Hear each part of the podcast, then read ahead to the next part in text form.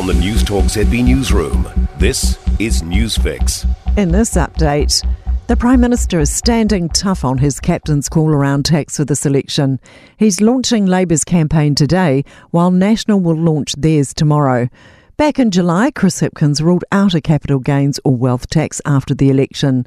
Hipkins told TV3's Newshub Nation, even though the Green Party and Māori Party are keen for one, he won't be backing down. I've been very clear. We won't be implementing a wealth tax in the next term. And any parties that are proposing that will need to figure out how to get a majority in Parliament without the Labour Party supporting it. Former Harrods boss Mohammed Al Fayed, whose son Dodi was killed in a car crash with Princess Diana, has died aged 94.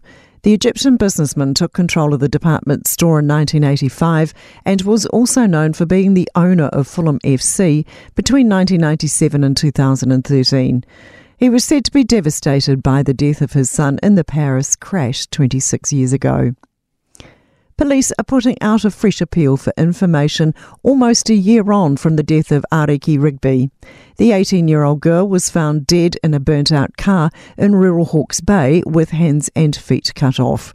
Police are reminding people to be careful when talking and sharing information about the case online. They say they believe there are people who know what happened to her, but loyalties are preventing them from speaking. A police flyover has by chance come across the biggest ever cannabis operation seen in Northland. Open Justice reports during the 20 January 2020 flyover, they discovered a site in Tikopuru, which eventually led police to two more grow sites in Kerikeri and West Auckland.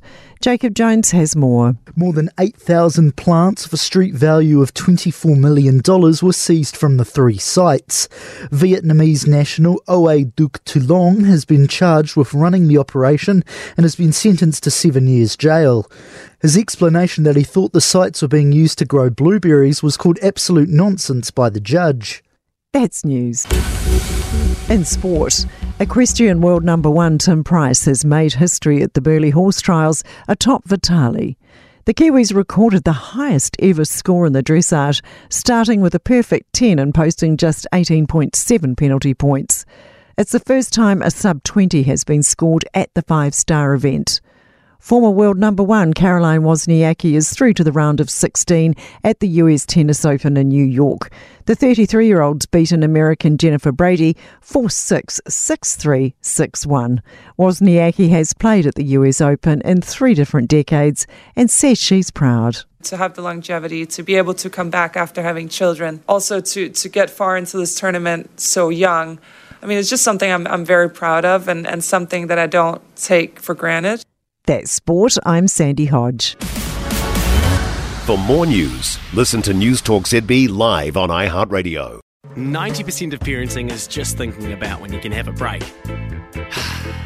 And when you do take a break, enjoy the Parenting Hangover podcast. They go together like a tutu and jandals. We've said from the get go, we ain't parenting experts. No. But it's cool to hear what is your neighbour doing? What do they say? A problem shared is a problem halved. Oh, that's good. Not that my children are problems, Or a- but I feel better talking about it. The Parenting Hangover with Clinton Jordan. New episodes every Thursday on iHeartRadio or wherever you get your podcasts.